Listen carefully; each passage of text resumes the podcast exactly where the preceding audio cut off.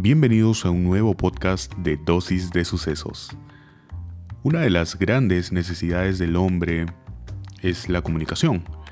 Incluso ahora, a pesar de que no puedo verte o escucharte, envío un mensaje que queda guardado en la red y tú lo recibes, volviéndonos automáticamente un emisor y receptor, respectivamente. Uno de los principales accesorios que ha utilizado el hombre para poder transmitir un mensaje, sobre todo si se trata de masas, es el micrófono. Y en este podcast te contaré su historia. Para comenzar, caemos en el clásico dilema. ¿Cuál fue primero? ¿El huevo? ¿La gallina? Pero en esta oportunidad sería, ¿cuál fue primero? ¿El teléfono o el micrófono? Recordemos que el teléfono de por sí ya tiene un micrófono incorporado para poder intercambiar mensajes a través de nuestras voces, por lo que se podría intuir que el micrófono fue primero. Pero no, todo indicaría que nacieron al mismo tiempo. Durante mucho tiempo se creyó que Alexander Graham Bell fue el creador del micrófono. Sin embargo, en 2002 se desmintió esta historia y le atribuyeron la creación a Antonio Meucci, un italiano que en 1854 creó un dispositivo para conectar su oficina con su dormitorio y poder hablar con su esposa, quien padecía una enfermedad que la dejó inmóvil. Esto finalmente concluyó en que Graham Bell no fue el inventor, sino la primera persona en patentarlo en 1876.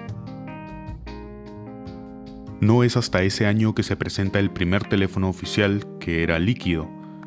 Sí, tal como lo escuchas, era líquido. Este se encontraba compuesto por una taza de agua con un poco de ácido sulfúrico y una aguja, que permitía que cuando las ondas sonoras emitidas por la voz pasen a través de la aguja, las vibraciones emitidas hicieran que la resistencia fluctuara y alterara la corriente. En pocas palabras, era un micrófono un poco complejo de fabricar y sus resultados eran poco efectivos, ya que dependía mucho de la distancia y de las frecuencias emitidas por la voz. Este modelo fue presentado como la primera patente en 1876 por Graham Bell y Elisha Gray.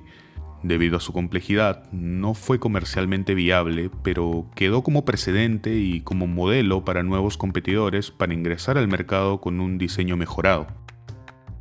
Dos años después, es decir, en 1978, es creado el micrófono de carbón, que se le atribuye al señor David Edward Hughes, quien lleva el diseño del primer micrófono e implementa dos placas separadas por gránulos de carbón para que una de ellas actúe como diafragma, consiguiendo que varíe la resistencia de las placas y modificando la corriente entre las mismas. Este tuvo una mayor aceptación comercial, siendo utilizado en teléfonos, en radiodifusión, en eventos y otras actividades. Una de sus principales ventajas era su bajo costo de producción y su alto rendimiento. Sin embargo, en la década de 1920 la tecnología ya demandaba una mejora y el micrófono de carbón se veía obsoleto por su limitada frecuencia y alto ruido en la señal. En 1906, Lewis Nixon crea el primer micrófono subacuático. Pero, ¿cuál era su utilidad? No fue hasta 1914 que se le da un propósito determinado a partir del hundimiento del Titanic, y es que el hidrófono, así se llamaba, tenía la capacidad de detectar icebergs. Fue utilizado también en la Primera Guerra Mundial en donde los alemanes repartieron micrófonos de carbón a lo largo de todos sus submarinos, aunque no tuvieron mucho éxito. Es a partir de 1960 que se comienzan a hacer mejoras y desarrollar mejores hidrófonos, con el objetivo de seguir alertando sobre icebergs y también para estudiar animales acuáticos. En 1916, Edward Bente crea el primer micrófono de condensador bajo la marca Western Electric, Básicamente se componía de dos placas con un campo eléctrico en medio. Una de estas placas funciona como diafragma, permitiendo que se produzca una variación entre la capacitancia y se capte un espectro de frecuencias mayor.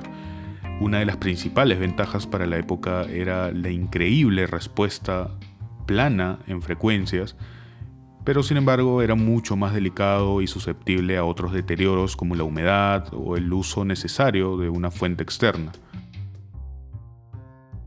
En 1923, la marca Marconi Sykes crea el primer micrófono dinámico, el cual ya no dependía de una fuente externa y permitía trabajar con señales de alto nivel, por lo que se podían usar para eventos u ocasiones especiales. Eran grandes, robustos y daban mucho más seguridad que cualquier otro tipo de micrófono. En estas épocas aparecen marcas que aún reconocemos como Shure con el modelo 40D. En esta misma década se presenta también el micrófono de cinta, un modelo electrodinámico bastante sensible a los golpes y vibraciones con una señal menor a los micrófonos de condensador, por lo que requieren más ganancia para poder tener una mejor señal. Tenían una respuesta uniforme pero limitada y no era utilizado para instrumentos de gran presión como las percusiones, sino más bien para otros instrumentos más cálidos. Este modelo aún sigue existiendo, pero su uso es bastante limitado. Más o menos por esos años también se crea el micrófono Electret, un modelo basado en el de condensador, pero que no requería una fuente de poder, sino una batería interna de 1.5 voltios que alimenta un preamplificador. Este modelo también es usado hasta el día de hoy en ciertos estudios. Entrando en la década de 1930 y en pleno crecimiento del cine, tanto los cineastas como productores de TV necesitaban un micrófono con una característica particular, que era la mayor direccionalidad. Con esta demanda, Western Electric y RCA diseñan un paquete de micrófonos largos, con una forma de tubo.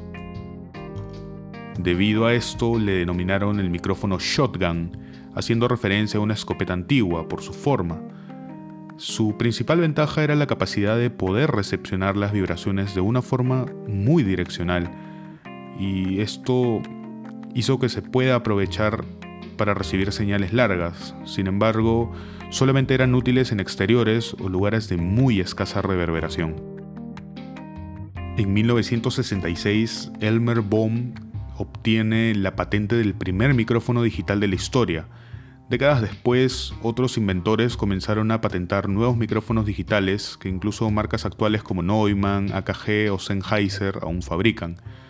Una de las principales ventajas de estos micrófonos es que no requieren de ninguna interfaz o fuente de poder específicas, pues son conocidos más como plug and play, por lo que pueden conectarse, por ejemplo, a través de una conexión USB. Claro que esto se da en los modelos actuales. En 1978, Ken Waterbrook crea junto con su compañero un micrófono con un diseño fuera de lo común, aplanado y de forma cuadrada, al cual se denominó como micrófono de superficie. Su objetivo era colocarlo a pocos milímetros de una superficie, valga la redundancia, para aprovechar las señales sonoras a través de los campos de presión. Ya en 1991 se patenta el primer micrófono de fibra óptica por Micro-Optic Technologies Inc. y en posteriores años se va optimizando y se le da por fin un valor agregado entre los que resalta la marca Panasonic. Y pues una de sus características era que las ondas sonoras llegan al diafragma y le obligan a que este vibre y funciona principalmente con la percepción de los cambios de luz y estas hacen que se transforme en una señal de audio. Llegando a estas últimas décadas, nacen los micrófonos Microelectrical Mechanical Systems, también conocidos como MEMS o micrófonos de chip. Estos nacen en 2006 junto con la marca Acústica y vienen siendo desarrollados hasta la fecha, pues se encargaron de desplazar a los micrófonos de carbón antes utilizados en los teléfonos, tanto fijos como celulares, y ahora son parte de los nuevos modelos. Estos micrófonos son extremadamente diminutos, llegando a medir incluso hasta un milímetro cuadrado. En este podcast hemos podido revisar la historia de este gran accesorio que permite conectarnos y transmitir nuestras voces a cualquier espacio. Gracias a las herramientas actuales como el Internet, podemos usar micrófonos para conectarnos con personas que viven a miles de kilómetros de distancia y aún así sentirlos cerca. Es necesario comentarles que existen otros micrófonos, como por ejemplo los láser o los multicápsula, Sin embargo, no los encontré tan relevantes en la historia debido a que el primero no fue para nada exitoso y el segundo aún se encuentra en desarrollo, por lo que preferí tomar los que ya son parte o fueron parte del mercado. Te agradezco por haberte quedado hasta el final y dime, ¿solo usas el micrófono de tu celular o también tienes uno especial para grabaciones caseras o música? Te leo en los comentarios. Hasta un próximo podcast.